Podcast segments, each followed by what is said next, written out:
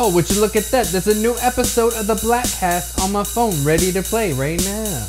This is the Bladtcast, a sometimes fast paced but usually meandering look at the world. And now, here's Christian Bladt. Welcome to the Bladtcast. This is a little bit of an interesting combination episode, an amalgamation of a couple different interviews that I did that, oddly enough, were done exclusively for the Bladtcast. But uh, the video content is being posted separately because, look, that's what we're doing in the age of quarantine, the age of Corona, as it were. So there's two seemingly very different guests, but uh, really, when you listen to the two conversations, you're going to find that they're actually not quite as dissimilar as it seems. Uh, first up, I'll be joined by author Kimberla Lawson Roby, who has a new book called The Woman God Created You to Be Finding Success Through Faith, Spiritually, personally and professionally. A title that you'll find me having a little trouble with throughout the course of the interview, but uh, she's a delightful conversation. I think it's a very insightful look at the way the world is right now. Look, it uh, doesn't necessarily sound like subject matter that you're going to find on any episode of the Bladtcast, but I think the audience for this show appreciate that conversation. And I also feel like you'll enjoy the second conversation, which is with, believe it or not, the bassist for the band Megadeth, David Ellefson. David Ellefson is a great conversationalist. I've heard him interviewed multiple times, usually by uh, Eddie Trunk, who was one of the hosts of that metal show, and he also has a, a show on uh, Sirius XM on the Volume channel where they talk about music. He has a show called Trunk Nation, and uh, was talking to him about an event that he held I think by the time most of you hear this, it'll already have happened. But uh, there's also a way to donate to that cause if uh, anybody is so inclined. So you'll see there's some common threads, believe it or not, in these two interviews. So uh, I think uh, it's uh, well worth a listen. It's uh, all about, as our friend Flobo Boy said a few weeks ago, new content every week. We're just trying to uh, share it with all of you in as many different ways as possible. Some of you I know like the videos on YouTube, others just like listening to the Bladtcast. You're already subscribed to it. I appreciate that. I appreciate any way in which you consume it. The fact that anybody wants to listen slash watch is uh, something that, uh, first of all, baffles me, but second of all, it's uh, it's very endearing. So I appreciate it. Anyway, without further ado, let's move on to our first conversation. For those watching on YouTube, uh, you are seeing me joined by author uh, Kimberla Lawson Roby. Her latest book is The Woman God Created You to Be Finding Success Through Faith, Spirituality, personality personally personality and professionally personally and professionally. I've already gotten it wrong. Welcome to the show Kimberly. sorry. Thank you so much for having me. Between looking back and forth at the camera and reading it i'm like spiritually uh, personally personally. Yes. yes so personally yeah. So uh, i definitely want to talk to you about the book. Uh, first of all i appreciate you talking to me. You know right before uh, we hit record we talked about just sort of how strange it is to uh, do things this way and yet in the course of three weeks this is kind of how we do everything you know? Yes yes talking to our family this way. Uh, my kids are both small but uh, you see everyone else you know who, with older kids they're having like classrooms that way. And yes. uh, it's uh, look it's just as as terrible and as scary as this time is just imagine the technology 10 or 20 years ago we would feel so much more isolated so and that's the thing that's what you know my husband and my friends and i have been talking about what would we have done Yeah. before this day and age of technology and social media and you know of course what we're on now you know zoom Yeah. and youtube and um, you know so you know thankfully we do have at least this this is a very different it's Yeah. a new normal and you know but it's something that i think we're you know gradually getting used to because we have to do it so, Right. You know, when we see sort of, uh, you know, not particularly my favorite kind of entertainment, but sort of the, you know, apocalyptic end of the world stuff, when Yeah. people are afraid to go outside, it, usually their cell phones and, and, and everything doesn't work just as well. So we're certainly better off than, you know, we're prepared for, you know, in, in zombie movies and things like that. that's for sure that's Yeah. for sure Um, so I, I, I'm looking forward to talking about the book. I did want to talk a little bit about that current situation, and I'm just sort of wondering. You know, obviously it, it's a it's a spiritual book. It's a, a faith based topic. So I'm just sort of wondering what you would say, just personally, if you know maybe one of your friends asked you this question, that they're finding this situation so challenging, and they're finding it to maybe putting some pressure on their relationship with God. Uh, sort of, wh- what would you say to someone who would ask that? So, you know, that's the thing, you know, obviously, uh, you know, my faith is what continues to sustain me through all of this. And, um, you know, but still being human, I've still had my moments over this last three or four weeks where I felt anxiety and I felt worry. And you start thinking about, oh my gosh, I never thought I would see anything like this in my lifetime. And, you know, what's going to happen to myself or my husband or you know our family members or our friends and then you start projecting to what about even after this is over? You know when the dust settles so to speak. And um, so for me it is still prayer. I still uh, no matter what i have to continue praying every day. I have to still depend on my faith and keep it strong. And what i relate it to most and this is what i've had to go back to little did i ever know that the most devastating time in my life um, you know, where I didn't think I could get through it, didn't know how I would get through it. And that was when my mom became terminally ill and um, what it felt like to lose her, and how there were moments where I'll be honest, I literally just wanted to die.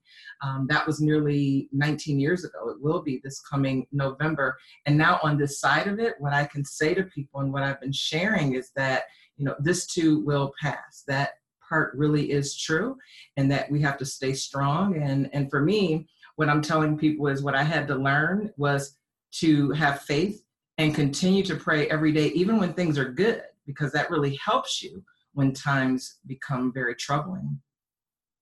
Right, and and obviously these times uh, are are very troubling, and I, uh, you know, you can understand somebody having those kind of questions, but uh, obviously having you know the interaction with with with God, sure, but also with their their church and their congregation. The fact that so many have moved to online, you know, you see yeah. a lot of people posting, you know, and, and, in some ways, people who've moved away are now reconnecting with churches that they went to when they were younger. So there's sort of like mm-hmm. you know it's this added layer of comfort. Now, unfortunately, the the headlines that you do see, you know, look, we're talking today uh, Sunday was Palm Sunday. Next Sunday's Easter. So today we're talking. It's Maundy Thursday. Tomorrow's yeah. Good Friday. Yeah. So this is obviously a time that is, you know, it's it's it's a big it's a big red circle on your calendar. You have those people that you know. My mom used to always refer to them because we, I grew up. We would go to a Lutheran church, and my mom would always complain about what she called the the C and Ears, the people that only showed up on Christmas and Easter.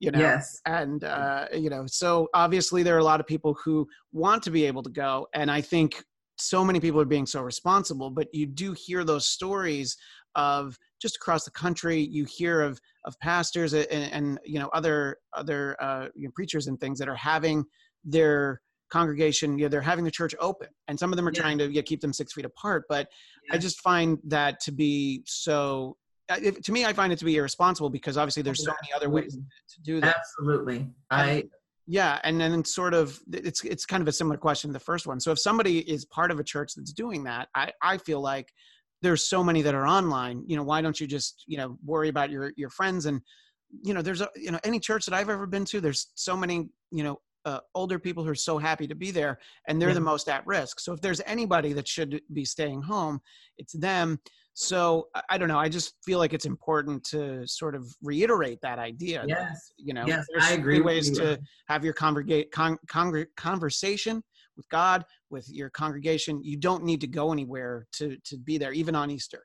And, and, that is absolutely right. And you know, with our church, our pastor, um, he started um, three weeks ago. I want to say this coming Sunday, I believe, will be um, our fourth service. And so, you know, he is utilizing Zoom even to meet with us on other days of the week for Bible study, um, just to kind of have a get together and update on Saturdays. Um, he's doing uh, Facebook Live, YouTube, and um, Instagram um, TV uh, for Sunday service. And so I think what we have to remember is that the building is not as important as it is our faith in God. And so we are the church. We're supposed to be the church. Um, we can pray and worship God anywhere, even in our own homes. And we can do that collectively because of the technology yeah. that we have today. But I think we have a responsibility to keep each other safe and to keep each other as healthy as we possibly can and i you know know that some people would argue with me especially from the christian community but i see it as a level of irresponsibility when you say that as well as defiance even yeah. and so you know just to say that i'm going to keep my church open and I'm still going to hold service because God is going to take care of me or God is going to heal me. Well, God absolutely will do every bit of that, but He has also given us common sense. And, and I think this is a time that we need to use it. Yeah, I mean, I think a lot of it is sort of what you're talking about. Like, you know, no one's going to tell me that I can't uh, open up on on Easter. So, yeah. Uh, well, I appreciate you talking about all that stuff. Obviously, we're here to talk about the book, and I'm going to make sure I get it right this time. The woman God created you to be, finding success through faith, spiritually, professionally, uh, personally and professionally. See, I still got it wrong. Yes. but the woman God created you to be. That's the that's the big title. Uh, yeah. I, and one of these times I'll get the rest of it. So talk about the concept of the book and uh, the little bit that that I'm understanding from it is that you came to this realization at some point that you weren't being the real woman that God created you to be. Mm-hmm. And that is correct. And so, you know, my career uh, spans back um, more than two decades. So I have written 27 novels. So the idea of even writing a nonfiction book was not something I ever wanted to do, never aspired to do it. And to be honest, was a little bit fearful of doing it because fiction is what I knew. And that's what I've done uh, year after year and even created a series that, of course, centered around the church and around a pastor, but a very wayward pastor, one that was very flawed. Um, and so over these last three years, though, it just was in my heart. And I knew that God had placed it in my heart to write about um, real life issues, but from a, in a non fictional uh, format. And so this idea of the book, you know, it made me really reflect. Um, in my spiritual life, my personal life, and in my professional life. Some things that I did do well, but many things that I didn't do so well, and things that I had to uh, learn to do better and in areas of my life where I needed to grow. And so that's the reason I wrote the book in three sections. Um, those first six chapters are about the spiritual you. Um, the next set of chapters is about the personal you and then the professional you, because I believe that in order to be okay personally and professionally, you first need to be okay spiritually. And then, of course, when you start talking about your professional life and your purpose, even that God has given you, given you, um, you need to be okay personally as well. And of course, um, I certainly wanted to focus on something that I didn't focus on many years ago, and that is uh, to know that what we do every day, even if it is how we earn our living, that it really, really is important to make sure that that coincides with our purpose because that's how we are able to serve others. And really, in the end, that's what uh, becomes the most important thing.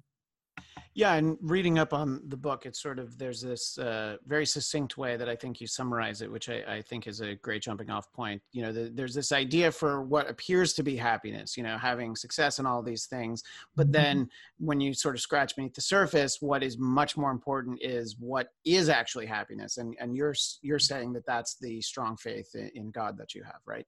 and absolutely it is and you know for so many years even from the time i was uh, in high school my goal was, you know, how do I find a career that will allow me to earn as much money as possible? You know, that was my young mind and you know you're a little bit naive during those years. You don't necessarily listen to adults. I had many adults uh, especially my teachers saying you have a gift for writing. You have a gift for storytelling but i never paid a whole lot of attention to that. And you know moving forward worked in corporate america worked for state government worked for city government never really felt like I was coming full circle. I always felt like there was this void, uh, so to speak, and and so my mind was just on uh, my everyday living and and living a good life.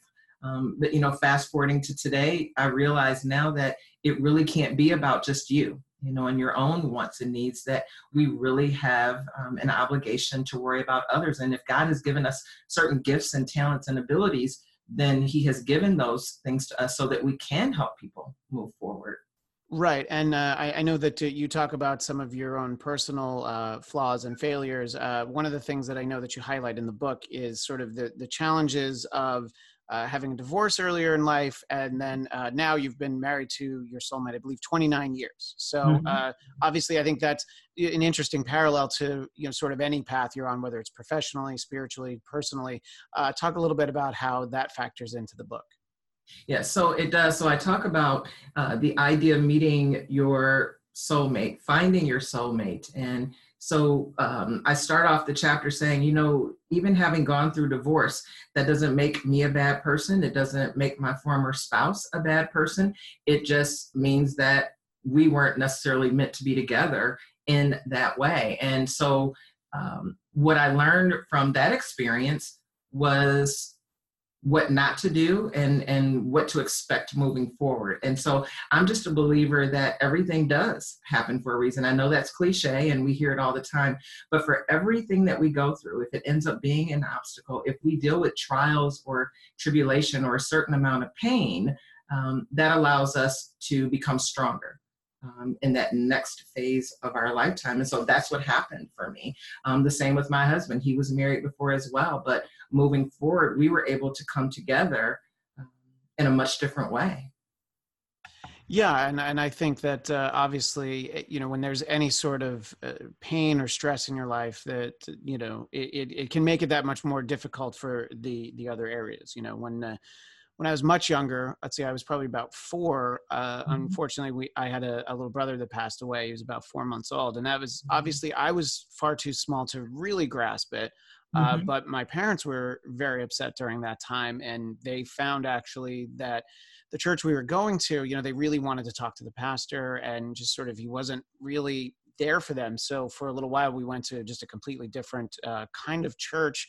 Mm-hmm. And, you know, I know that so many of these things that, it, like we were saying before, it, it, it is comforting, but you know, I, I, guess what do you what would you say to someone who, in, you know, maybe not even exact that situation, but sometimes maybe the church that you thought was a good fit for you, you're like, this isn't helping me in this moment of need for whatever reason. Yes, and so I do. I think it's okay to you know take a step back you know take a look at your church as a whole take a look at the ministry itself and certainly take a look at your pastor. Pastors are human beings. They're flawed. They make mistakes. They fall short the same as each of us do. But at the same time i am a believer that when you are a pastor of a church um, you are the leader. Uh, you're leading lots of different people. And if you say that god has called you into this particular ministry you know there's just a certain way that I think you should be handling um, your leadership position and it's a certain way that you should be there for your members and helping them in the things that you say and certainly in the, in the things that you move forward with doing. And so uh, my husband and i we found ourselves in that situation for a different reason than what you and your family went through. But when you realize okay you know i'm not necessarily getting what i believe i need you know i want to grow uh, in God, and I want to grow. I want to learn more about the Word, and I want to um, have a pastor who has a certain amount of integrity and one who cares about his family as well as uh, the church congregation. And so, um, seven years ago, my husband began to seek that out, and so we found that in our pastor that we have today. And uh, so, yeah, so I think it's okay to find what it is you need, um, especially in, in certain trying times in your life. Right. Uh, one of the other things I know you address in the book is is anxiety, and sort of to bring it back to the present day. These are incredibly anxious times. I mean, I've probably had two panic attacks in my entire life, and one of them was whatever I guess like the fifteenth of March. You know, it's sort of that first day when you're like, oh, we're all home, the kids aren't going to school, yeah. and i made the mistake of uh, you know watching the news before bed and then of course you know i, I couldn't sleep and I, and then mm-hmm you know as as irrational as it is like oh i'm i'm short of breath eh, eh, you know and i'm like I, I, I must have this. I must have the coronavirus. And then it just it spirals out of control and it's it's so hard sometimes to get past that. And i consider myself not to usually be particularly anxious but it just reminded me of like you know this sort of a, a time it's it's happening to everyone. I mean, I can even my my son's four and my daughter's two, and now that we're like in the fourth week, you can sort of see they're definitely a little different. You know, I mean, we were yes. able to go outside for walks, but they know things are different. They're not upset, but they just sort of mm. know. And you know, it'll be little mm-hmm. things like my son asking, "Hey, when's?" Because every year in the the town we live in, there's always a big Easter egg hunt. So he's like, "Oh, yeah. when are we going to the Easter egg hunt?" I'm like, "Oh, you know, we're going to do it at our house this year." uh, and just littler things like oh you know we should go to this restaurant that we usually go to on fridays mm-hmm. like well how about we get it you know we'll, we'll have it here at the house so all this you're dealing with you know just the regular day-to-day pressures just emotionally it, it's so much uh, but talk about how you address the issue of anxiety in this book. I do. So I have struggled with it um, since 2014. So, you know, six years now. And it sort of, I, I, guess on the one hand, I'll say it sort of came out of nowhere. But on the other hand, I believe I kind of pushed myself into uh, that particular situation and started dealing with it because I was so overwhelmed. I was working way too much, way too many hours. Um, I was writing two books a year.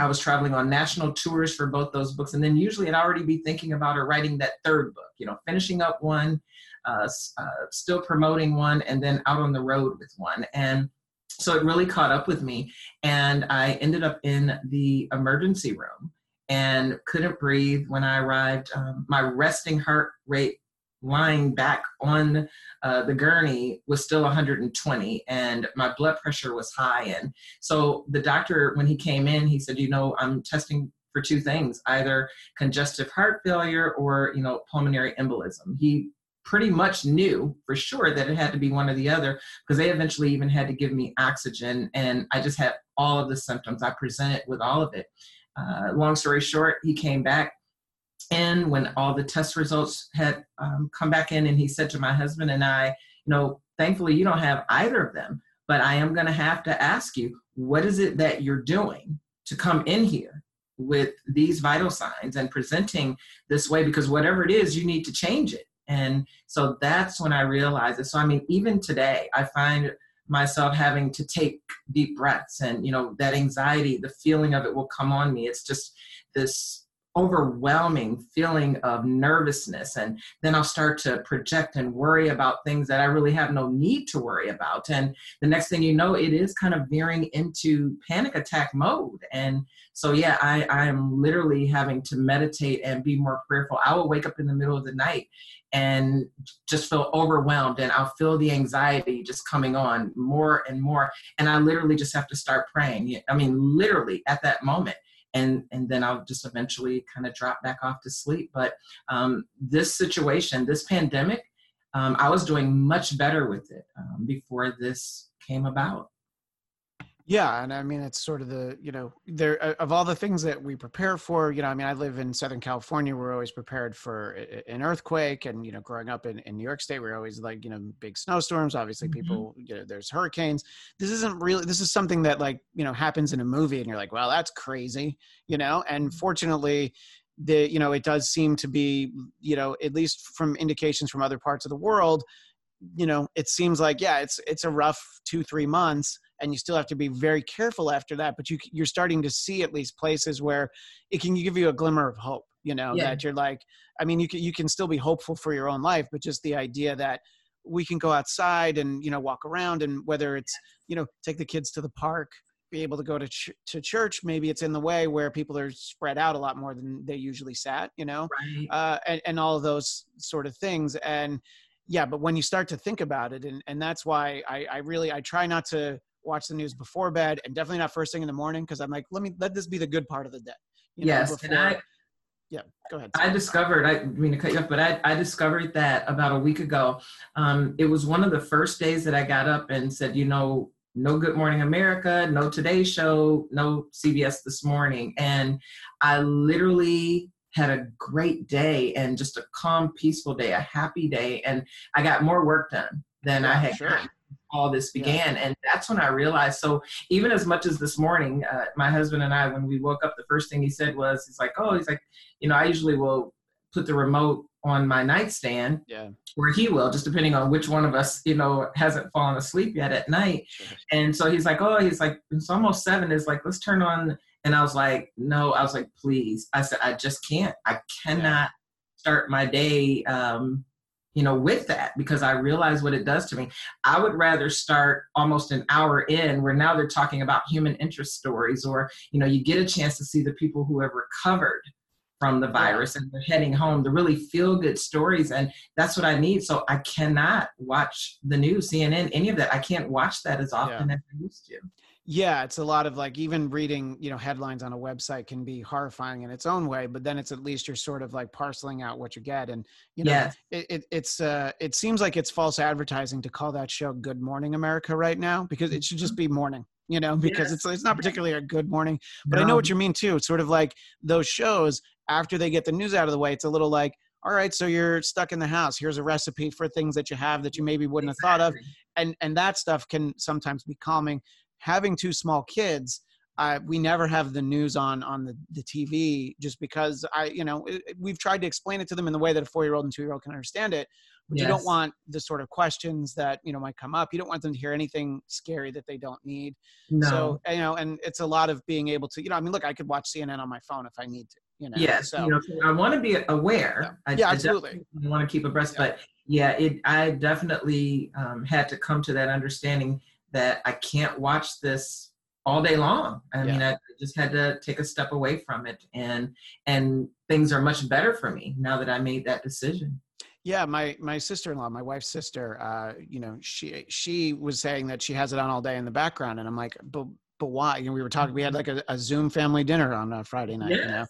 Yeah. and uh, you know, it was just like, but why are you doing that? You know, like, you you are you getting new information throughout the whole day? It's like if if somebody feels like they need to be plugged in, it's like, you know, in the morning, maybe after lunch, and then maybe before dinner, but never before bed. I always stress that to everyone. You know, And- uh, it's just there, there's nothing good that comes out of you checking it right before bed. No, no, I agree. And so I, you know, I start out my mornings, um, you know, with my. I normally pray every way, every day, anyway, in the morning and again at night. And so every single day, my prayer is for everyone worldwide. You know, for those who have contracted it, you know, praying for them to be completely healed. You know, that they don't lose their lives. And for those of us who have not contracted it, I'm praying that we don't. And so, you know, that's that's the most that that I that I focus on. That's what I have to focus on. Right. No, exactly. And it's, uh, you know, the, uh, obviously the, the media focuses on, you know, the, the numbers are important so that we understand it. But uh, I Mhm. like when you see the stories, like I saw a headline, I think yesterday that 300,000 people have recovered from it. You Yes. know, and like, let's, let's put that in all the stories about how many Yeah. people have been infected and died. Just make sure like, oh, but also keep this in mind too.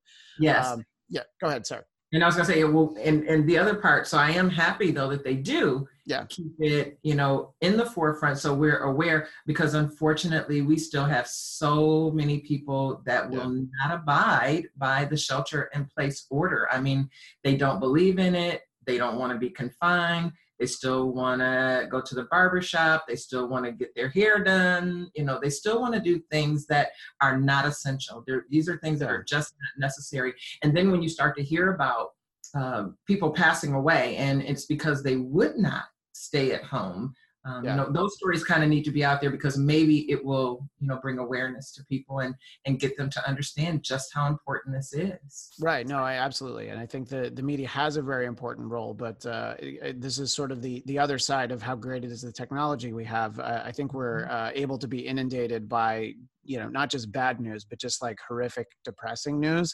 So Yeah. uh, it, it's good to to sort of space that out. Uh, let's uh, take it back to the book uh, because uh, I do want to uh, get into a little bit more of this. Uh, you you say that the book uh, actually go walks the reader through uh, a few different ways to do it. One is uh, to become the best spiritual you, and it says in parentheses seven days per week. So uh, Yeah. talk about how that's you know not just the one day a week, not just Sunday, but how to sort of focus on on that aspect of it. Yes. So I have um I talk about um that chapter, that's number one. And then my second chapter talks about church people as well. And so I kind of, you know, visit the whole idea of, you know, realizing that being in church on Sunday, that's not the only day that we need to be focused and you know that we need to be focused on our spiritual lives and so we need to do the right thing we need to treat people the way we want to be treated seven days per week. You know, we need to live our, our lives um, in a godly way. You know, if we say that we are Christians, then that needs to be um, throughout every single day, whether we are at home, whether we are at work, whether we're communicating with people online, you know, whatever that might be. That again, we need to become the church, you know, if we aren't already. And and so, you know, just doing the right thing um, and not just on Sunday. And growing up, I've been in church my entire life. Sometimes I would see, you know, one thing on Sunday, and then you might see a person on Tuesday or Wednesday, and it's like, whoa, you know, you know, I didn't really expect that from you. You know, you're kind of a different person outside of the church, and and so you know, all of us, I'm sure, have been guilty of that. at some point in our lives. And so that's why I talk about, you know, doing the right thing, you know, seven days per week. Right. And uh, obviously, if you do that, that sort of feeds into a couple of the other things, which leads to being the best personal you. And if you're the best personal you, something we were sort of touching on before, that then feeds into the best professional you. And then, you know, in terms of your relationships, whether it's, you know, uh, romantic or as a parent, you know, any of that. So talk a little yeah. bit how it, it all sort of works together. Yes. So, you know, if you're working on you your personal life, and, and I even have a couple of chapters. One is talking about um, working on the physical you, even, um, you know, being healthy, getting the exercise that we need. You know, sometimes we can become lax with that. And I know that from personal experience. Um, but if you're okay, healthy, then you're going to be a lot better. You'll be able to present yourself better and help people better in your professional life. Um, when I talk about um, the emotional side of ourselves and um, how we can suffer silently. Um, sometimes people will be dealing with all kinds of mental and emotional illness and refuse to get the help that they need. Um, again, I am a person who has very strong faith in God. Um, that is everything. It means everything to me. But I also believe that God has given um, gifts and the knowledge to professionals, counselors, and psychologists and psychiatrists. And so, you know, if you're dealing with something, even if it's something, you know, called anxiety, um, if you're dealing with depression, you need to make sure those things are intact as well, once again, in order to do well professionally. So it all ties in together. Right. Yeah. No, I, I think that uh, it, it it is one of the you know some sometimes these things can be boiled down into you know sort of uh, almost uh, trite cliches, but sometimes they're for a reason. It's like you know you're not going to love anybody uh, until you can love yourself, and you know this would all be a, a big part of that. Uh, I wanted to, before we uh, wind things down, I wanted to talk a little bit. So you talked about how you've been writing for uh, about 25 years, it sounds like, uh, but mm-hmm. it started out that it was it was on the side because you know you you had uh, gone into the corporate world. Uh, talk about how your first book you actually decided to self-publish it. I assume that that was not what your choice was. I, am going to guess that that's because you tried to shop it around. So talk a little bit about that process and sort of the satisfaction of actually publishing your own book? Yes, so um, I started writing in 1995 um, and, you know, sat down. Um, it was my first novel. I was still working full time for city government, and I would come home every evening and write. I wrote every weekend, holiday, you know, kind of fast forwarding. Seven months later, my book was complete, and during that time of writing, I had also learned that publishers really want you to have a literary agent um, versus um, you're submitting your manuscript to them directly. They didn't want to receive what they called unsolicited manuscripts. So I compiled a listing of uh, literary agents and sent out query letters. In some cases, I included um, several chapters as well um, so they could get an idea of what I had written.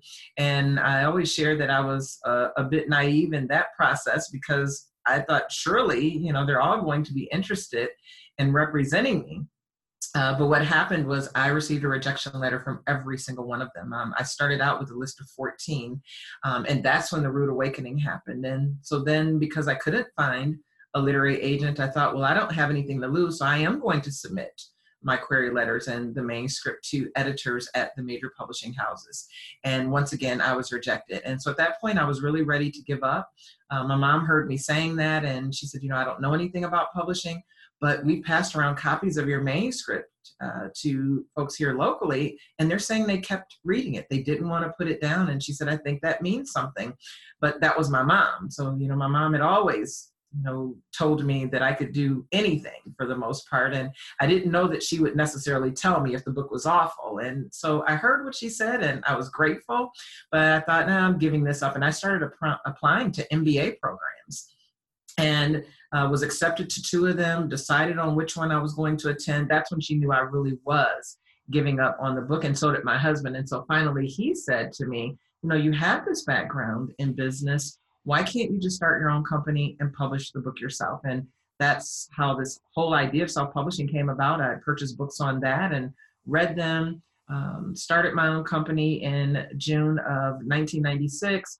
That first 3,000 copies of the books uh, came to our house uh, in September of that year. We had an opening reception uh, and the book ended up doing very well. And so starting this uh, business and creating this marketing plan, and at that time we had way more independent bookstores um, in the country, Oh, and sure, so yeah. I contacted them, and so they really were very, very helpful in that process. Um, there was a one woman, her name is Emma Rogers, and Miss Emma um, owned a, a store called uh, Black Images in Dallas, Texas, and she literally contacted other booksellers in the country and said, "Hey, you know, we need to get behind this book and this author." And one thing led to another. Next thing you know, readers uh, were buying the book, and then they were sharing that information with their friends and family members. And so from there, I was able to take those sales numbers back to literary agents. And I found one who offered to represent me. That was in February of 97. So it was just a few months um, after I first released the book. Um, she sold it to a major New York publisher, and, and I had been published with New York um, hou- publishing houses ever since then. First Kensington Publishing, then HarperCollins, and then Hachette Book Group uh, with the Grand Central Publishing imprint.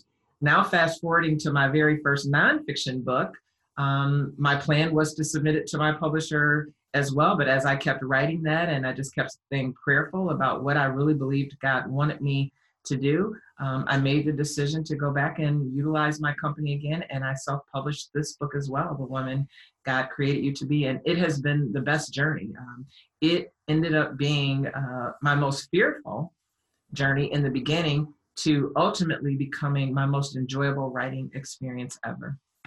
And uh, yeah, I, I, like sort of because I was seeing that in the notes that this was also self-published. So I love that it, it sort of comes full circle to right now. Now, at what point, how many books in did you start to go, okay, I don't need the day job anymore? Were you, were you ever maybe a little hesitant, like, yeah, this book did well, but what if they don't like the second, third, or fourth one? So did you hang on to the day job for a little longer than maybe in hindsight you think you should have? Well, no, I, I definitely would have because I, I tell everybody when it comes to my husband and me, I am not the risk taker in the household. Sure. I believe in God and I believe in myself and I believe in what I'm working on. But the idea of quitting and you know walking away from my full time job that was never uh, to me a consideration. I, I just never would have thought of, thought to do anything that way. But after we had our opening reception here, um, about 500 people came out, and it did not hurt that I worked for city government. So I saw the mayor, you know, at City Hall on most days, and um, our legal director. Um, I used to work with him because I worked for community development um, and worked on housing and helping first um, time home buyers, low to moderate income home buyers get into their first homes. And so um, our legal director, he would review my contracts. He went on to become one of our state assemblymen. So both of them agreed to attend my opening reception. So when I submitted that information in the press release to our local media, that got all of them on board. And uh, you know, so you know, talk about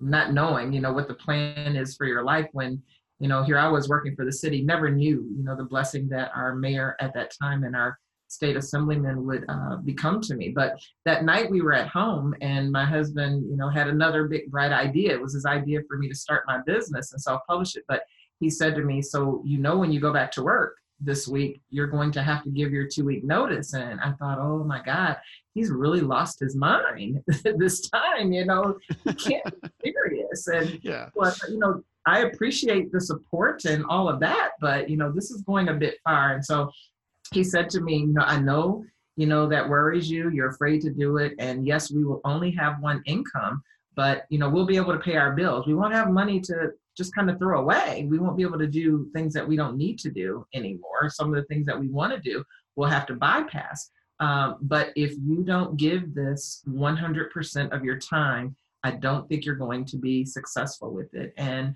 so I did go to work. I went back to work. Uh, we had taken a, the party actually was that Sunday.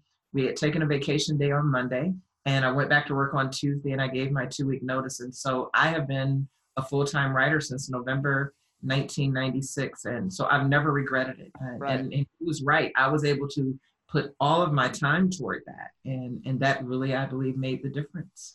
No, absolutely. I, I think that uh, it's great that you were able to. You had the luxury of you know another income, so you could focus on it. Uh, Mhm. our our guest is uh, Kimberla Lawson Roby, and uh, you have the website. I think it, it's very smart. It's just Kim Roby, K I M R O B Y. yes, obviously the the whole name would be like, wait, which where's that go? Where's this go? So that's right. great. Uh, and uh, before, uh, sort of my last question for you, you've talked a little bit about how you do a lot of these speaking engagements, uh, you know, uh, uh, on a variety of, of topics. And I'm just sort of wondering what seem to be, it doesn't have to be the number one, but what are things that seem to come up more often than not? The things that somebody coming out to hear you speak is most interested whether you know they they want to tell you you know what their books meant to them or what are what seem to be the concerns that most and i'm going to assume predominantly women but most people in america are bringing to you when you're speaking at these events Yes. So, of course, you know, usually there's going to be uh, not just one person, but several people who are in the audience who are interested in writing. They may have already written a book, or they're just wanting to know how do I get it published, or if I'm not able to find a publisher that will offer me a book deal, how do I self publish it? So, that topic always comes up. But um, for the most part, as well, questions will come up come up about real life social issues and so because I wrote fiction, but I not only wrote fiction, I always centered every single book on real life social issues. Um, it was just kind of, I think, a smooth transition into writing this nonfiction book, and and also um, having it coincide with many of the speaking engagements that I've done now um, for many many years. But you know, I will have women ask me questions, uh, you know, similar to what you brought up earlier. It's like, so, you know, what was it like to, uh, you know, be in a marriage and get divorced, and you know what is it like now? What's different about this particular marriage? Um you lost your mom. How did you get through that? You know how are you able to find joy and happiness again and move on without your parent or your spouse? Or in some cases you know people have sadly lost their children um, and so all sorts of things will come up um, you know friendship you know what happens when you know women may have been friends for years and then there's this falling out so to speak and you know maybe you know what do I do to get that friendship back? Or what do I do just to be able to forgive and move on from it? So, all sorts of questions come up, and pretty much they're about everyday life. And they center on things that most of us have either already gone through or we will likely go through in the future. Well, uh, the book again, uh, Kimberla Lawson Roby's book, "The Woman God Created You to Be: Finding Success Through Faith, Spiritually, Professionally, Personally, and Professionally." Uh, just one day, I'll you know I'll keep practicing it, personally and professionally. I want to put the profession before personally, but see that's the problem right there. I, Yeah. That's why I need to read the book in its entirety, so that I know I can't get to the professionally if I don't put the personally. first That's right. uh, in any case, it's been uh, delightful to talk to you. It's uh, it's always nice to you know have an opportunity like this to meet someone new, and you know get to have a very calming, relaxing, you know, hopeful, spiritual conversation. I think it's something that we could all use, and I, I hope that uh, people look for the book. As I said, Kim Roby, K I M R O B Y, to find out more about it. Uh, and you know, look, I, I understand people maybe aren't ordering as many like physical books to come in packages, but you know, every book out there you can get on a Kindle or read it on your laptop. So Yes. uh, I, I hope that uh, people take the time to uh, find a way that they're comfortable reading. But Kimberla, thank you so much for being so generous with your time. I really appreciated the conversation. oh, thank you, Christian. I so appreciate you having me on. That was a really fun conversation. I think that uh, I personally got a lot out of it. It was uh, great to talk to her. She was delightful. Uh, now we move along to another conversation that I also found to be delightful, which, as I mentioned at the top of the show, is with Megadeth bassist David Ellefson, who has a David Ellefson Youth Music Foundation. We'll talk to him about that and so much more right after this.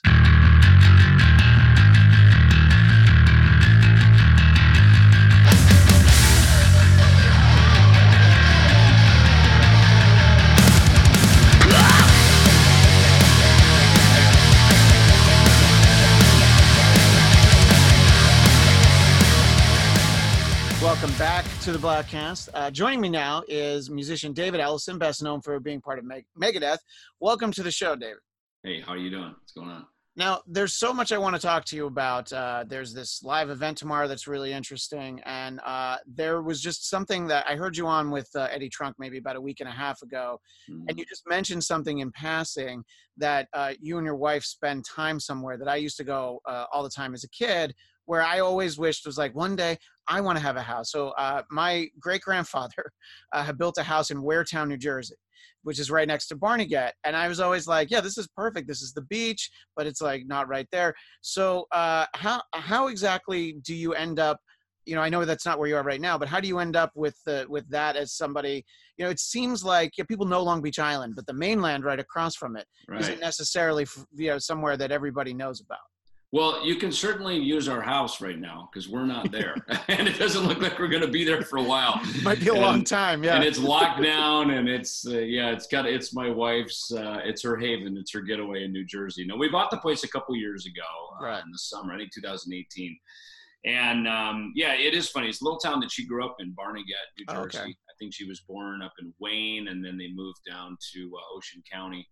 And um, and yeah, Waretown, you know, right where it is. Uh, Yeah. It's just a couple blocks north of uh, Barnegat. So um, you know, we go back there. We we summer down the shore, if you will. yeah. um, and uh, you know, my so my wife's East Coast girl. I grew up in Minnesota, so I'm not a beach guy. So you know, for me, the beach is optional. For her, it's absolutely mandatory. In fact, when we moved here to to Scottsdale in 1993. Um, we got here and Scottsdale's beautiful. I mean, there's Yeah. looking out the window, there's literally not a cloud in the sky. It's just beautiful. And, but she said, she goes, "Oh my God, please don't let me die in the desert." You know, and that was 26 years ago. So I heard that and then I remembered it, and I was Yeah. kind of like, "Happy wife, happy life," right? So I'm like, okay, uh, you know, at some point, um, you know, we'll we'll make some kind of a move. To, Yeah, no, it was a, it was, it was sort of great because you know the fact that my grandparents owned this house. Uh, Yeah. yeah, we didn't have we didn't have a ton of money growing up. My dad would always get two weeks of vacation. We couldn't go away, but we had this house that we would go to, and it's like Yeah.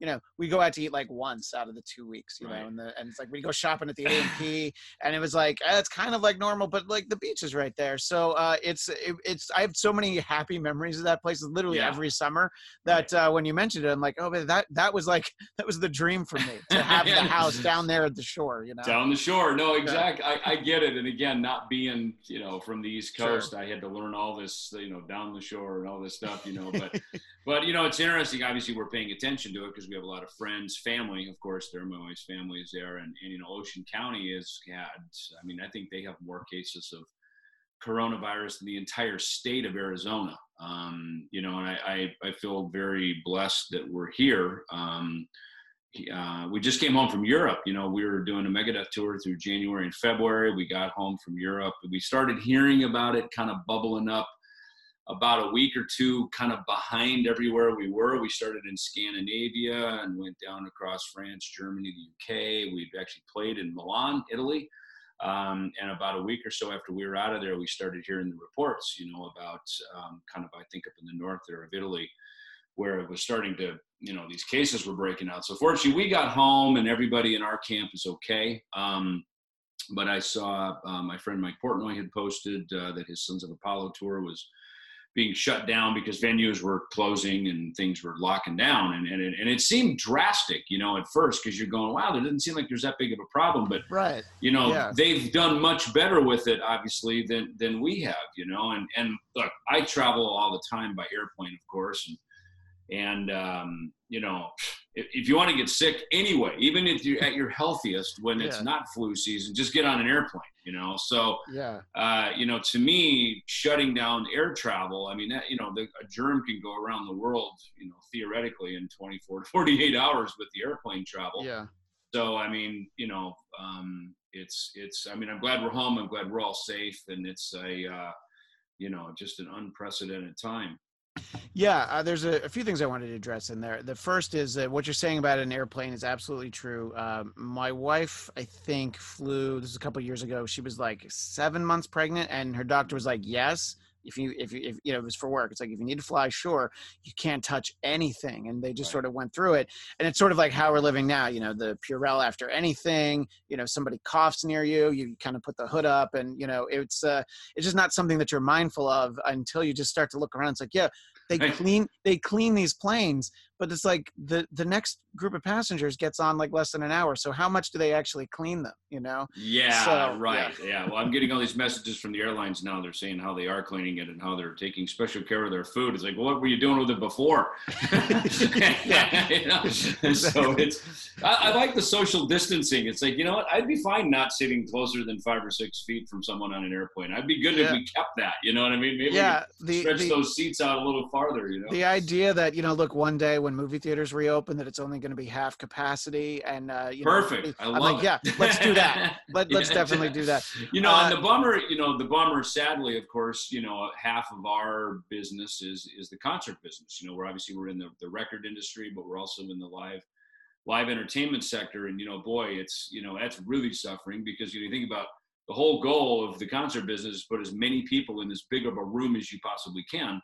And you know, now the mandate is is no more of that. You know, like get everybody out of here. So it's it's you know, it's really going to be an interesting year to see how this plays out and um, you know i've got some friends of course overseas in china you know over in asia um, singapore and whatnot and you know they're they you know I, I i'll talk to him once a week and i'm just like so what's the skinny what's happening over there because obviously they're three four months ahead of what we have here and you know you kind of keep a keep an eye on it and it's you know who knows i mean it's it look i know one thing it, it seems like as long as we do this social distancing and and, and keep away physically from each other, it, it seems to be the, the only real line of defense that we have. And it seems to help. Um, and, um, you know, like I say, I'm, I'm glad we live in Arizona. I think, you know, the sun and the UV rays and all this kind of stuff. Fortunately, we're heading into spring and summer, you know, around the world here. And hopefully that'll help. You know, I mean, I'm no doctor, you know, I'm just going by what everybody else is saying. But, um, you know, strange times indeed, Lentz. And you know, the, the, what's interesting is I think what we're doing here, and again, you as a journalist and me, and we would kind of operate like this a lot anyway. But I mean, let's face it. I mean, I didn't even know of Zoom until a month ago. Yeah. you know what I mean? Yeah, So- I was talking about that. It's like. I, I use the word Zoom so many times in a day now. Like I know. uh, about an hour after I get done talking to you, my wife and her, my wife's uh, Chinese American, so her and her huge extended family, we're all going to Zoom together for dinner. So we're using Zoom as a verb, as a Yeah. noun. You know, oh, I have a Zoom downstairs. Oh, we have to go Zoom. And yeah, I mean, I, I knew about Skype. I knew about FaceTime. I I literally a month ago had never heard of Zoom, right. and now I we used it. to always say, "Hey, we'll phone it in or we'll Skype it in." Now Right, we're exactly. Zoom it in. You know, so Yeah. hey, you know, we're working on that with uh, with records. You know, I mean, obviously we can't. You know, the, the performance thing doesn't really work. We're actually working uh, on a few things the, the last couple of weeks with that, and it's it's it's difficult. You know, because there is latency and stuff like that. But um, you know, I tell you what, it's it's a creative time right now, and I think you know, I've been working on, um, you know, a, a new Ellefson solo album um, that I was just, you know, kind of just doing casually in my spare time. We, we had a full Megadeth year lined up, and of course, you know, we're taking that week by week now too. Um, we were going to be recording at the end of March, and we've had to push that down the road now until it's safe for us to be traveling. And um, you know, so again, so much for making plans. You know what I mean? And Yeah. So a lot of things are changing. You know. Yeah, and obviously, uh, in terms of people that are familiar with the band, obviously, you know, uh, last year was a big st- setback for Dave Mustaine, the, the singer, because he had, you know, he was diagnosed with cancer. And, uh, you know, you were saying you guys toured earlier in the year, so that gives the impression that, you know, he's he's doing a lot better. You know, he seems to be well. But obviously, the one thing they say at this time is anybody who might be immunocompromised. So I think so recently having to you know deal with cancer treatments i think it's like Yeah. oh yeah he, he's not going anywhere for for a while i would imagine Yeah, and in our case, you know, we're our operation now is based in Nashville, so we'd all be going there. But you know, Dirk, he lives in uh, Los Angeles, which of course is a very much a lockdown state, California. Um, Kiko is over in uh, Helsinki, uh, Finland now, um, and you know, I don't even think he could get here. you know, um, so not, it's you know, it's it's interesting. I mean, we we had a festival, the Hell and Heaven Fest in. Uh, in uh, March, middle of March, that we're going to go do. And literally, this was all locking down. The governments, you know, you know, presidents lock, you know, canceling, like saying, look, no more flights from Europe. And we had a festival, and Kiko was in Finland, and you know, we're just going, oh my gosh, like this could be disastrous. I mean, you could get stranded any number of places around the world and, and not even be able to get home. And um, all kinds of different stuff going on. So yeah, look, it's it's you know it's a different time that we live in, and and um, you know, look, as much as we can record and do some things, you know, um, you know, in our home studios and that, you know, I, I now more than ever, I'm probably thirsting for just live fellowship with people. You know, to me, music is always a, you know, people in a room. There's just an energy. There's a there's just a connectivity that happens when people are in a room making music, obviously performing it for people um, that uh, while I'm appreciative for any form of, of uh, collaboration and creativity at this moment, you know, that is a thing that I just have always felt, and and it's just how I grew up. You know, getting in the room with guys and, and making music together. So, um, and I think you can hear it oftentimes in the final product as well. You know, it's nice when you know you it. You, there's records, you know, we put them on and it just you can just visualize the band in front of you playing you know there's a real connectivity about that and um, you know th- i think that's always the goal is to make records that that sound like you're a, a, a real group in a room together yeah, and I think that uh, you know, look, I think a lot of times that's not how uh, albums these days are made. But yeah, if you can give the impression that you know, even if you know, because sometimes you'll hear somebody explain, it's like, well, I recorded this part and I emailed it to him, and then he laid this down, and then last thing, you know, all of a sudden this person wanted to be a guest on it, so then he, you know, and just the idea that all these files are getting emailed emailed around, you're like, no, that's not like you know, you you kind of remember sort of like there were like there were videos for like Aerosmith recording Pump or Metallica recording the Black album where they're all in the band and it's just sort of like I always right. thought like well yeah that's how every album is they're always there and of course right. everybody's best friends because they spend all that time together you know so as you get older you start to realize like oh yeah none of that's true yeah well it's funny I actually had a flight scheduled I was going to go to, to London on Monday uh, to go over to Wembley where and I was going to meet our guitar player um, Andy Martongelli who lives down in uh, uh, Italy, and he and our drummer Paolo, uh, we were going to go up and, and meet up in the Wembley area and be working on this next Ellefson record, literally next week, you know. Wow. And and I just happened to think last week, I thought, you know, I should probably cancel that flight, and I went and I looked at it, and the and the flight home from London had already been canceled, and uh, by the airline, it yeah. done, you know. So. Yeah. Um, but uh, you know, I was just I was just thinking about that, just going, man, you know, so much for those all the plans that we made. So look, yeah. you know, we go through it. Um, you know, we've certainly been very busy, obviously, with our, you know, with everything with the youth foundation and this this event right. we're doing tomorrow. I mean, I gotta I gotta say, uh, I have not been for a loss of. Uh, you know, of, of just things to do. I mean, my God, it's it's just been unbelievably busy, which is great. And it, you know, it just reminds me that every time you have your hand in in sort of the proverbial hand of of helping other people, um, I, I, like to say when you make it a we rather than a me, uh, you know, it, it changes the whole scope of everything.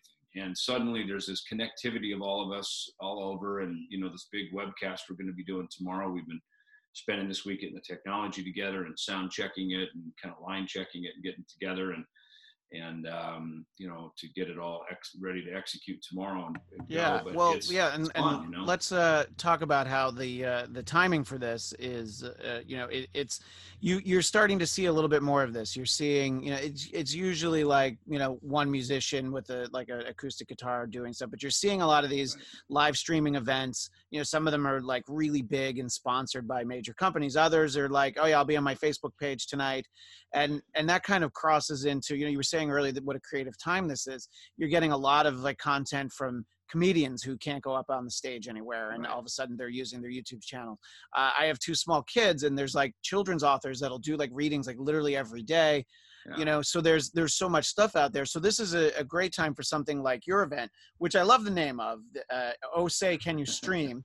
Uh, and that's tomorrow april 11th it starts at 4 eastern 1 pacific and it's a fundraiser for, as you mentioned, uh, the David Ellefson Youth Music Foundation, mm-hmm. uh, and wanted to kind of talk about the organization and sort of what the event is for, and then we'll talk about the event itself. Sure. Well, we, we formed the foundation in 2018.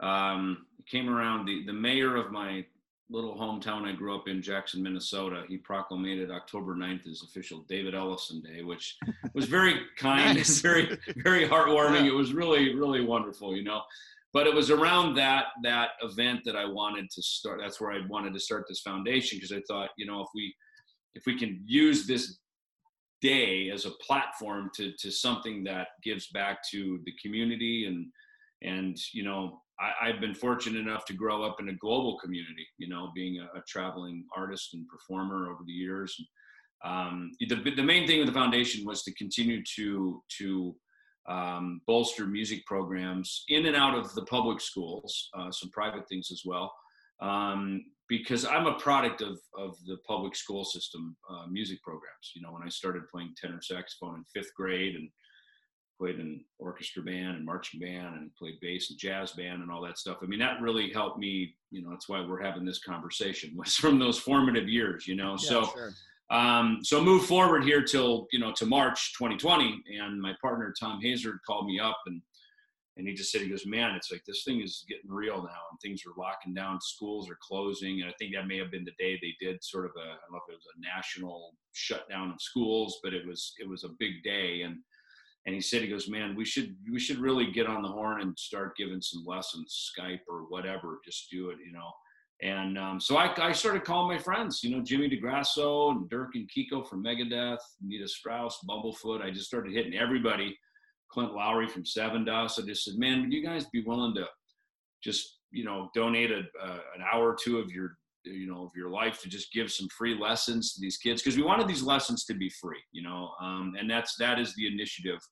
Um, not only in this time, but what's looking like is probably going to be fairly sustainable moving forward now for a while is to continue to offer music lessons as well as even mentorship. You know, like Chris Kael from Five Finger Death Punch. You know, he's we became you know good buddies these last couple of months, and he's a big, very charismatic personality, and and um, and he just said, man, he goes like I'd be happy to get on you know get on a like a Zoom, Skype, whatever, and you know just just kind of hang with some with some kids and just give them some hope and keep them keep them excited about you know music and whatever they're into and you know so so it's even that. It isn't just necessarily we're sitting there studying a g chord you know it, it's it can be it can be even just kind of some bigger picture um, you know just continuing to give hope to people and and as much as we, you know as kids let's face it you know i grew up in minnesota snow days were like a godsend you know oh my god it's snowing no school you know and that's fine for like a couple weeks you know and then you realize like wow everything's changing you know and how i go to school's changing and, and everything is a different world so our hope with our schools out initiative is that we um, are keeping kids engaged, um, keeping them into the creative process, keeping them disciplined with their practicing, and also just giving them hope. Yeah, and look, even before this, you heard so much about how much the issue of music and, and just creative arts in school has been kind of the first thing to be cut already you know so there was probably already a shortage of this and then now when everything comes back you know it's just like well yeah that's probably something that maybe we don't have room for. So i think it's when you have this sort of time on your hands and i mean us collectively not mm-hmm. either of us personally just like yeah there's so many different things to focus on. You can focus on big picture stuff you know people donating to something like the red cross or whatever but at the same time it's like yeah well these these kids that are home you know all day and yeah like what you were talking talking about, you know, where I grew up in, in somewhat rural New York State, a snow day was great. You had two days in a row. It was like, oh my God, this is great. But then eventually it's like, I don't, I, I got to go out and shovel snow all day. I don't want to do this. Can we go back to school? You know, right. and it's, it's, it's sad too. Cause my, my son's only four, but every once in a while, he's just the other day, he was like, Hey, when's the big Easter egg hunt going to be? You know, there would be a big one in our town every year. And we're like, right. well, you know, we're just going to do it at home. And just a lot of the things that it's like the expectation. So I can only imagine for older kids who are still grade school kids just the idea of having something like this it's it's not necessarily something that parents would have thought about you know well, it's certainly yeah, not wasn't on the forefront of my mind but then I, I heard you talking about it with like i said i heard you on with eddie trunk and it's like yeah. oh this is such a great thing to be doing right now because it's important but most of us probably didn't think about it ahead of time well and here's the other thing christian is that you know um it isn't look obviously the students of course and this is why we want the lessons to be free because we don't want them to pay for it. But you know a lot of my friends uh, who, who, are all going to be on our our webathon uh, tomorrow um, to which is which is a fundraiser the, the say can you stream event um, which is a fundraiser because uh, you know a lot of our friends are out of work um, with the with the touring business.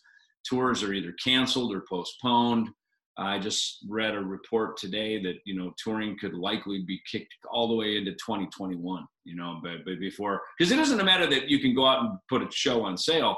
It's the reality is anybody going to come because I mean everybody's kind of chilled out and kind of freaked out about being together in in big you know groups of people. So a lot of my friends who were certainly kind enough to you know to step in and and help give of their time. You know, some of these people do give lessons anyway. They teach when they're off the road. That's part. That's a big part of their income, and it's all shifted. So we what we found is that the the early responses we got. I mean, right away we got like within the first day or two, we got like something like 200 responses from kids all around the world saying, "Sign me up. I'll I'll do the free lessons." And then it grew to 500, and now we're up to almost a thousand.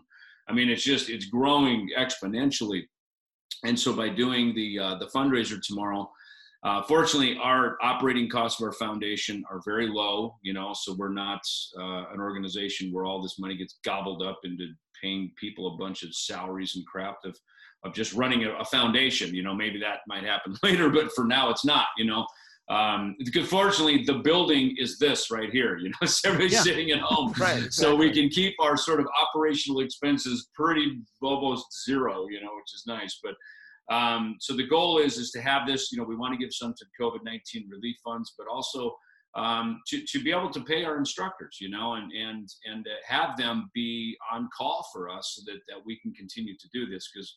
Again, I'm just one dude with a bass. I mean, I can only give so many lessons, you know, and we've got a huge yeah. queue, and we're, you know, um, and and also not just you know bass and guitar, but drummers, singers, um, uh, keyboard instrument players and percussionists, um, horn players. You know, we're really expanding it so that we kind of get the full orchestra here. You know, so that way we've got enough people um, that can that can you know really help supplement, if not even replace, a school band program um, on a number of levels to just really you know we we can be the leader of the band, so to speak. Well, uh, let's talk a little bit about some of the people who are involved in the uh, OSE Can You Stream event, which, uh, as we're discussing, is tomorrow, uh, April 11th, starting at uh, what is it? It's 4 p.m. Eastern, 1 Pacific. Right. And uh, the right at the top of the list was uh, somebody that caught my eye.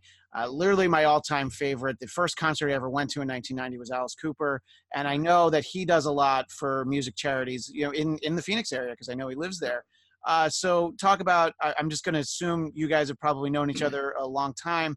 Talk about you know the, obviously there's the Alice that people know on stage, yeah. but the the off stage Alice seems to be just a you know very giving and also just a great funny guy too. well, here again, I, you and I probably wouldn't be having this conversation if it weren't for Alice Cooper. Um, in 1987 he was brave and bold enough to take Megadeth on tour as his opening act on his Constrictor tour, and that was right as we got signed to Capitol Records uh, with our Peace Sells But Who's Buying album, and he took us out on a huge uh, arena tour.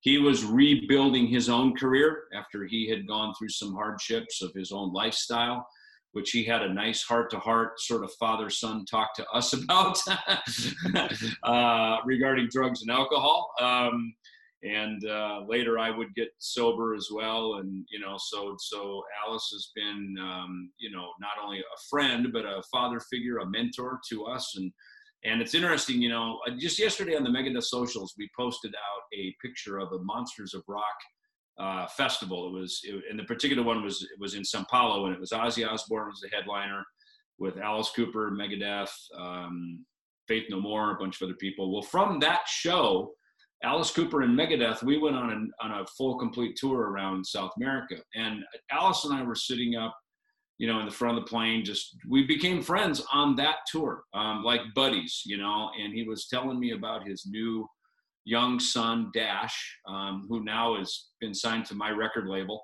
And uh, we were able to help Dash out last year with push out his, his own band and his record and and Alice was telling me about this this Christian teen center that he wanted to open up, and we were having discussions about faith and family and all kinds of different stuff on that on that on those flights back in 1995. And so here we are, all these years later, and I watched him. He had these fundraisers. He had his golf tournaments um, in April.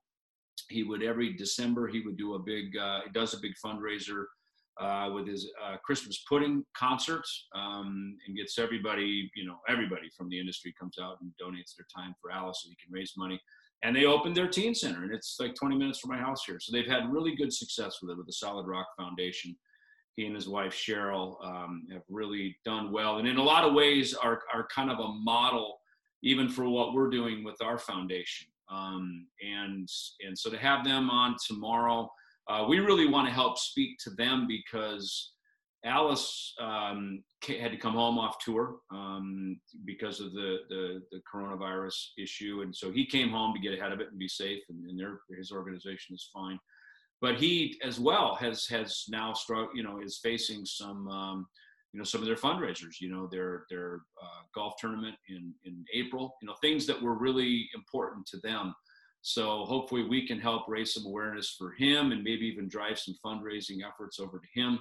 Um, and our partnership with the Grammy Music uh, Education Coalition for our foundation has just been incredible. I mean, the, the, the, Grammys, you know, Megadeth, we've been nominated for 12 of them, and we finally won one. The one sitting back here behind me on my shelf um, is, uh, that's why it means so much to me because it's not like we just wrote a song and won a Grammy. I mean, that that's you know 36 years or whatever of you know of a lot of work that went into that, uh, and that's just 36 years of Megadeth plus everything I did before that. So.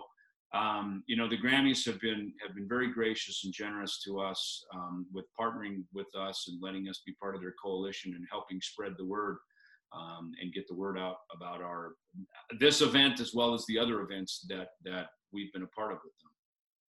Yeah, no, no, no, and I think that it's great. I mean, obviously, I think for for music fans, the uh, the Grammys has sort of become this TV show where you you wish that there was a little bit more representation of, of rock involved. But uh, it's great to hear that uh, you know, sort of behind the scenes, uh, there's some support. And yeah, it's funny because I, I wasn't even noticing it. I'm like, oh yeah, there is this Grammy right there. it's right behind him.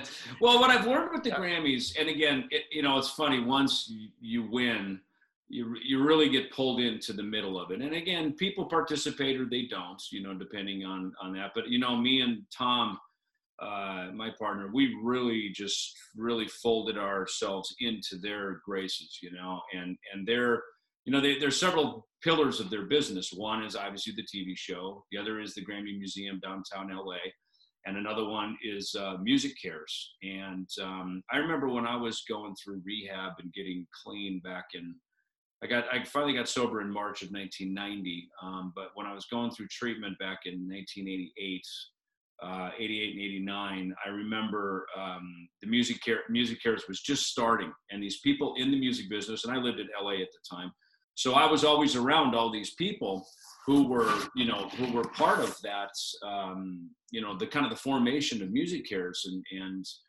and that it was this you know part of, of, of, the grammys the you know the recording academy. And so i'm watching it grow to what it what it is now um, and now having this grammy music education coalition that they've started has really just been a you know it's it's just a, it's a good time you know and it, it, sometimes you look back and go man why didn't we win that grammy back when? You know now in hindsight it makes sense. You know the grammy being won what was it 2017 i guess when we won it?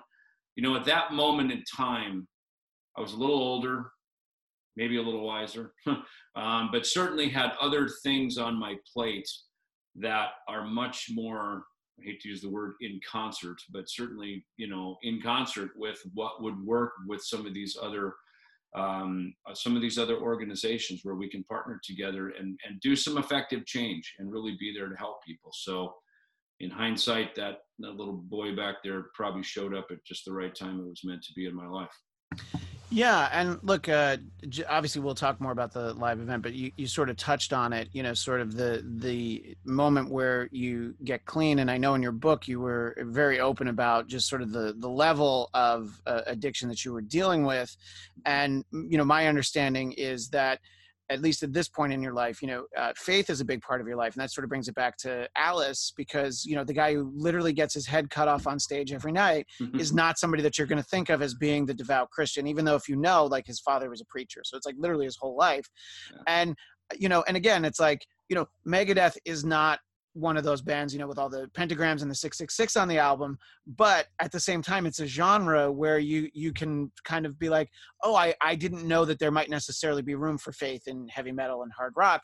But as you start as maybe it's also when people start to get older and have families and things, you see that there's actually whatever the faith is, there is actually plenty of room in there to sort of be the you know alice is the most drastic example of on stage versus off stage but really it, it, you know how it all actually can work together well you know alice is a you know i've always said alice is very aware of who he is you know he, he figuratively can wipe the makeup off when he walks off stage and be a gentleman, you know, and be a father and a family man and a parent. And I, I paid attention to that in my own life. You know, I went, okay, I can be on stage and melt faces and Megadeth and thrash and you know do all that we do.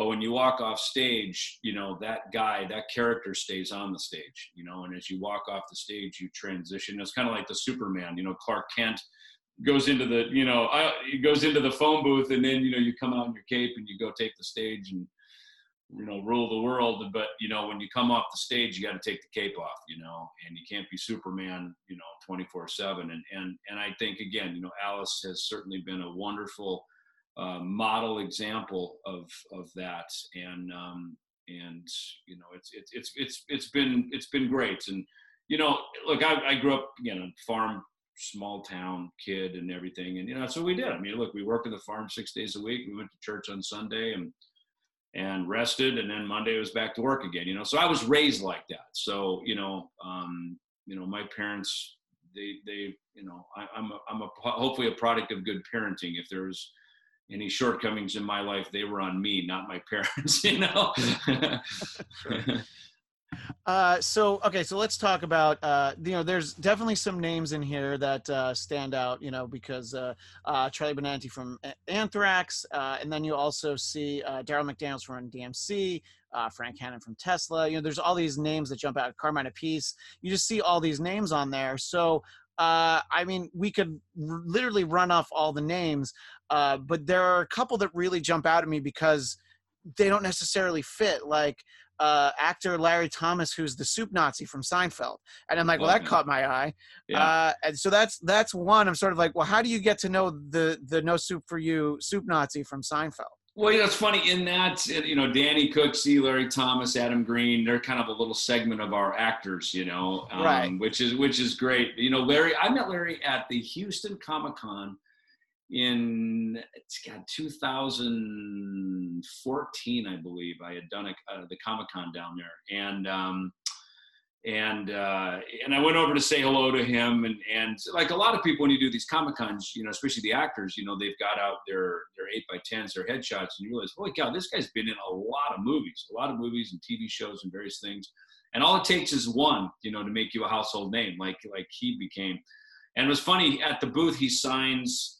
Uh, he signs uh, soup ladles, right? That, that's his autograph. Whereas I would sign, you know, albums or Sure. picks or you know whatever or my book or something he signs soup ladles so i have a soup ladle over here um, and that he signed for for my family so and and, and i know for a period he was living here in, in arizona i we'd i'd actually done another record store event a couple years ago and he was there and we got the chance so we've kind of been around each other a lot and i, I just love the guy he's he's, he's Yeah. such a sweet dude Well, well, But, the uh, uh, the Comic Con circuit probably uh, answers my question of uh, another name. Is cer- certainly not a, a household name, but uh, someone named uh, Stephen Costantino, who it, their credit is played a Gamorrean guard in Return of the Jedi, which they're the big like sort of pig face guys that work at Jabba the Hutt's palace. yeah So I'm going to assume that that's a Comic Con thing, but it's like to just you go down the list, and I'm like, well, that's something that my audience is going to be excited about. Somebody who got to be in a Star Wars movie, you know? Right. Well, and you know, Thom knows a lot of these people too, and that's why. Like I reached out to um, you know Jim Florentine and Craig Gass and Jamieson, Don Jamieson and Ricky Rackman because they're kind of my buddies or my heavy metal rock and roll hosts and comedian guys. And Thom reached over to some actor friends of his, and you know that's the, that's the beauty of collaboration, you know. And and I'm you know I think that's that's a big thing of what Thom and I do is you know we bring people together we try to lift people up we you know it's one of the things we did you know we do with our record label with emp label group of combat records is you know we help put records out for friends that uh, in a very changing ever changing record business you know, a lot of great artists, but it's like, okay, where do we go with this record? You know, what do we do with this? Who's the best promotion? What's the best avenue? And we found that we became a really great resource for that. So that's, you know, that's me and Thom's thing, man, is, is just bringing people together. I think in a lot of ways, this whole, you know, say, can you stream in a lot of ways is kind of the mantelpiece of everything that, that Thom and I try to do bringing everyone together and lifting everybody up. And look, finding some fellowship, you know, on a Saturday afternoon, bringing, I mean, I got the list here, I don't know, uh, 50, 60 people together to just yeah. hang out and have a barbecue, you know, yeah. a virtual barbecue at each other's houses, you know. Well, and that was something you, you referenced earlier that, uh, you know, for this day and age, being able to do an event like this, it all has to be basically like the way we're talking right now, Zoom or Skype or whatever. Yeah. So yeah, the overhead is non-existent for a, a, charity in the way it was like if you, if you, you know, had to rent out a venue and if you were going to film it and tell that all that would be so expensive. But now people are, people are fine to watch the Tonight Show where like, you know, Jimmy Fallon like puts an iPad in front of them and films it. All right. of a sudden, you know, people are just excited to have something new coming into their houses which you know if if you think about it like if something like this happened 10 20 or more years ago we wouldn't have this kind of connectivity at all you know well because let's face it half of us would be out at an event somewhere you know we'd be out right. watching a new movie we'd That's be over point. at yeah. some concert yeah. down the street we'd be out having dinner with our friends you know so yeah you're right i mean in, in a weird way you know this is it's kind of like the good lord's just saying hey hey time out Go sit yeah. in the corner. You know, you're all in a timeout right now. Go, yeah. you know, go home. No, you know, and and appreciate the toys I gave you. You know, instead of always wanting more, because I think that's a lot of our. And look, we realize how much we all have, how much we really don't need, and just sort of the abundance that we have. At least I speak for our country. You know, um, and um, and uh, and at the same time, there's a lot of people who don't have and and I think it's it's a real awareness sometimes to just stop and go, holy cow, man. So many of us are so blessed with so much, and we we fail to look around and see the people that are right sometimes down our street, right in our backyard. Um, people who really are in need, you know. And I go to a church here in town once in a while, and they were talking about that. You know, it's great to do these missions overseas, and the Lutherans, like I grew up with, they were real big on that, always kind of doing these these mission trips overseas, and, and those are important too. But you know, there's a lot of need right in our own backyard, you know, and and and look, we can't. In my case, I can't be everything to everybody and be everywhere. But the one thing I can do um, is is I'm a musician and I'm a communicator and I'm a collaborator and I'm a guy who likes to bring people together and and and and do things, you know. So look, in my little corner of the earth, this is something that that I can do, and me and Thom together as a partnership we can do and just at least bring some people together, bring awareness. Hopefully, out of what we do tomorrow, there will be even greater collaborations and some things that probably we're not even aware of today will hopefully spin out that'll be really you know help the kingdom and and and just you know be beneficial for everybody now, uh, part of the event, I know that there'll be some, uh, you know, obviously you're gonna have a lot of people who pop in just to to talk and uh, you know do their part in that way. But uh, there's gonna be some actual performances. Uh, I now, are you gonna perform and like do like a split screen with the other guys in your solo band? How exactly is it gonna work? We've that, been trying yeah. it. So we okay. we we've been through several different technology platforms to try this, and we've finally settled on one now. And we've been trying to do it, and and the reality of it is is is there's a latency that happens that i mean you know when you're playing songs together it, you really have to be on time you know? And um, we're actually working on it right now as we speak. We're on a call because we want our, our italian friends you know my my solo band um, that we make these records together my Ellefson records and uh, the international touring you know those guys all live over in italy and our mixer is up in uh, london. And of course they're all quarantined as well so, um, but to bring them in, um, because the song, one of the songs that we that we wrote um, when we were on tour together back in November, is a song called "Simple Truth" that we just put out uh, this week. And uh, in honor of our band and our friends in Italy, um, we are donating all the proceeds from that song to the Italian Red Cross COVID 19 Relief Fund. And um, we just put it up on Bandcamp, the Ellefson Bandcamp page today and um, as well as next week it'll be up on all the digital platforms so just know any of anybody who purchases that that money is going straight to italy uh, to help them out but um, with that said we wanted to play the song so we'll we'll know tomorrow at 1 p.m. how it all turns out. Yeah. Uh, if we have to do the Jimmy Fallon thing and pre-record and have it there, uh, you know, which, which again, our thing is most of we just want to honor bringing everybody together, and and even if we have to. Um, and you know, do something like that with a pre-record and a split screen thing, like again, like what Jimmy Fallon does. You know, I watch Fallon as well, and it's it's cool to see what they do. But there are some other people like Frank Hannon from uh, Tesla. He's going to perform because again, one guy in a room and an acoustic guitar singing, Yeah. that's easy. That works perfectly fine. Yeah, and, and I I see a lot of the the names on there. Like I don't know if he's going to perform uh, in that way, but uh, I I interviewed Mark Slaughter once. I saw his name on there, and while we were waiting, the whole time he just kept playing guitar the whole time, like that. Yeah, yeah. So I feel like even if you said, you know, that's all right, Mark, we don't need you to perform. I feel like he'd probably play anyway. You know. Yeah. Well, I told everybody, Nita Strauss, Alex Skolnick, I said, look, show up with a guitar, you know, and you turn your Yeah. camera on, have a guitar, because who knows? Like, we can, why not? You know, it's, and, and who knows what happens? I mean, again, there could be all kinds of fun collaborations and things going on. And so, and especially when you get in with these, with these comedian guys, I mean, you know, Jamieson and Florentine and these guys, I mean, you know, who knows what sort of nonsense Yeah. they may come up with, you know? No, it's great. Yeah, because it's uh, that's two thirds of that metal show. Those guys are both great. Uh, Yeah, uh, exactly. So it's great to have them. And yeah, you mentioned Ricky Rackman earlier, uh, and you know, I guess the easiest sort of go to to find everything for it is the Mm. Ellefson Youth Music Foundation website. Uh, you're on Twitter at Ellefson David, which I found because when I looked up David Ellefson, there's just some regular guy named. So you David know that, right? So I went on. You know, it's funny. My Facebook, I was able to get back um, because they they will help that. Actually, some people through EMI, our record label, they were able to help me get my my Facebook back because you know there was a period of time when everybody just grabbed these names and squat on them. Yeah, sure. And the Twitter guy, David Ellefson, is like some pocket protector dude sitting there, and I I think he's got like yeah. two. He's had the thing for ten years, and he's posted Yeah. twice. So I'm like, Yeah. all right.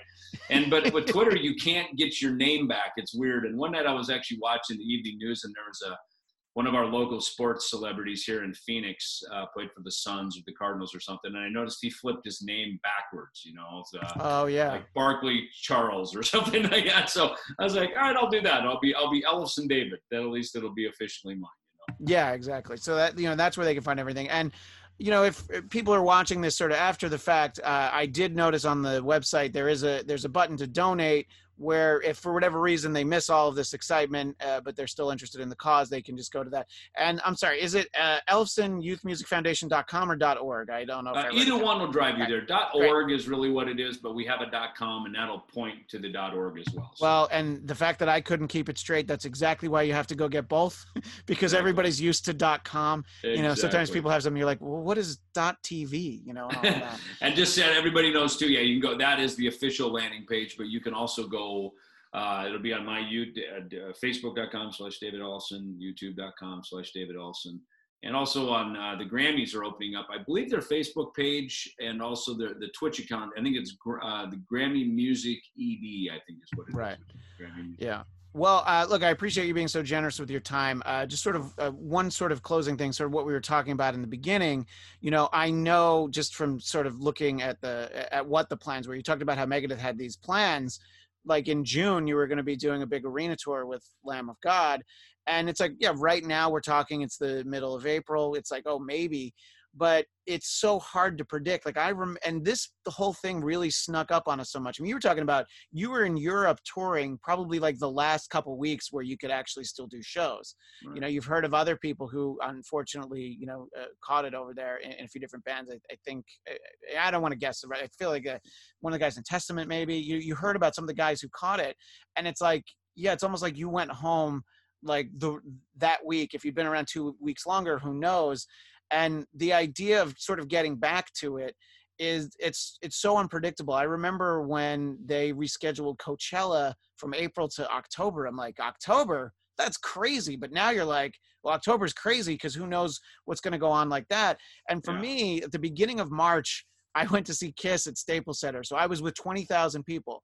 And then like the next week you start to hear about like, you know, all the all these things and all the NBA players that went in and out of Staples Center and they all seem to have caught it. And I'm like, so I had like two weeks where I'm like, oh, I I was at like this huge event, and you know, uh, knock on wood, everything's fine. But you start to think about like, oh, you know, when there's shows, you know, maybe people are comfortable going to things at the club or theater level.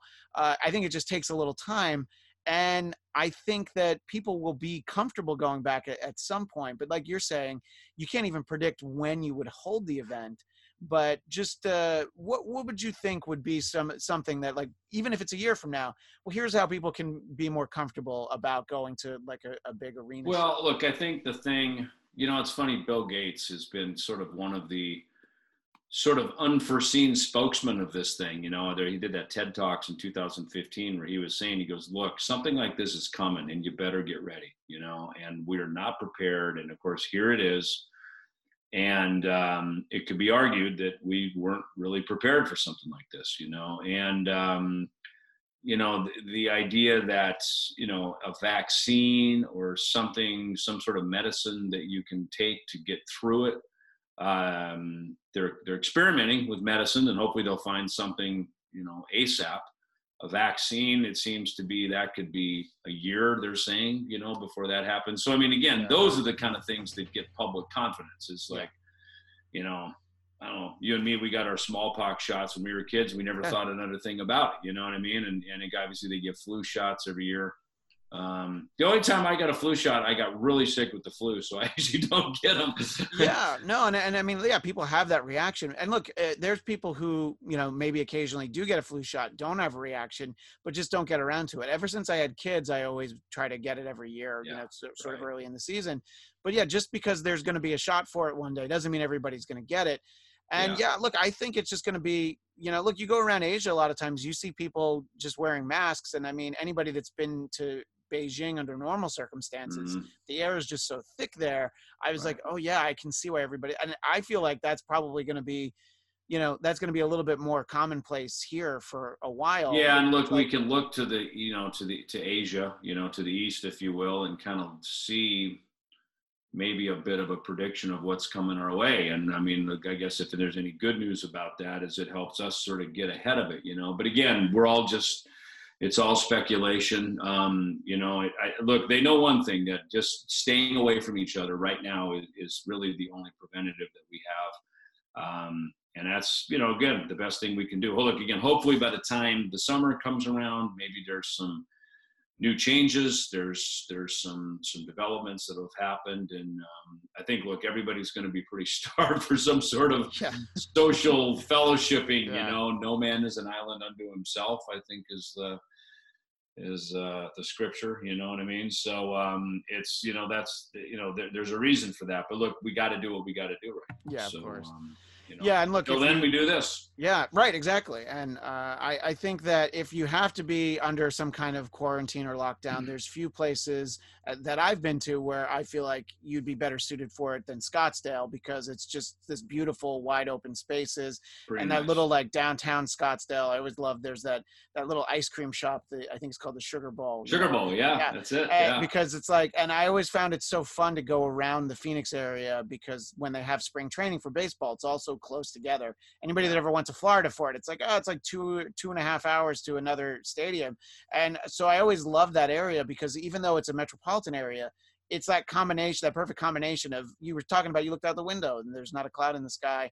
It's yeah. just wide open spaces, and that seems so comforting right now. So it, uh, it really is, you know, and at least to feel like you could be out in the backyard and you know, there's not a lot of people around, so you can, you know, get some UV rays or saying that's supposed to help, you know. So just and you just even to try to get a little bit of exercise, you know, that's a big thing. I mean, my family we're big into exercise. I have been, you know, since I got sobered up years back. You know what I mean? So just to be able to move your body a little bit too, that just, it just helps, you know, to just kind of feel like you know you're I don't know, productively, you know, engaging your your your whole senses into stuff. And it's hard, you know. I mean, I've been sitting in this room now for a month between, you know, I mean, I've done so many webcasts and broadcasts yeah. this very. I feel like maybe I should turn the computer to get a different look, look at the door maybe or something, you know.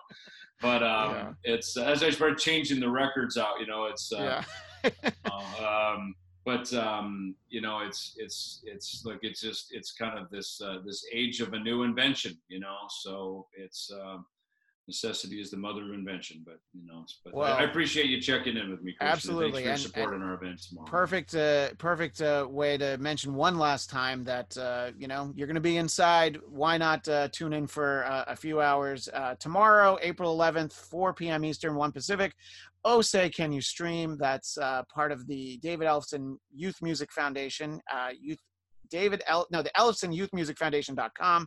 Uh, that's where you can find it and all the other places we mentioned earlier. Uh, so you know, I, I think it's a great it's a great thing to be doing, and I, I love to see all the names of how many people were happy to help out. So it seems like it'll be a great event, and uh, you know, hopefully it's uh, the first of uh, many events that uh, you're able to do, and not out of necessity because we're all locked up, but because you're able to kind of continue with the cause. So uh, Thank you so much. best of man. Luck with it. appreciate well, that was really fun talking to David, and uh, I hope that the uh, live event went off without a hitch. And uh, the uh, song that he was talking about, "Simple Truth," uh, we're going to listen to a little of that on our way out. Thanks so much to uh, both David and Kimberla. On our next episode, it'll be uh, one of those audio only. It's a bit of a throwback. It'll be myself and my friend Brad Morin. He'll be at home in Melbourne, Australia. We'll talk a little bit about some of the differences and some of the similarities, unfortunately, how our two countries are dealing with uh, this lockdown. But that's all the time we have for right now. We'll see you next time on the Bladtcast.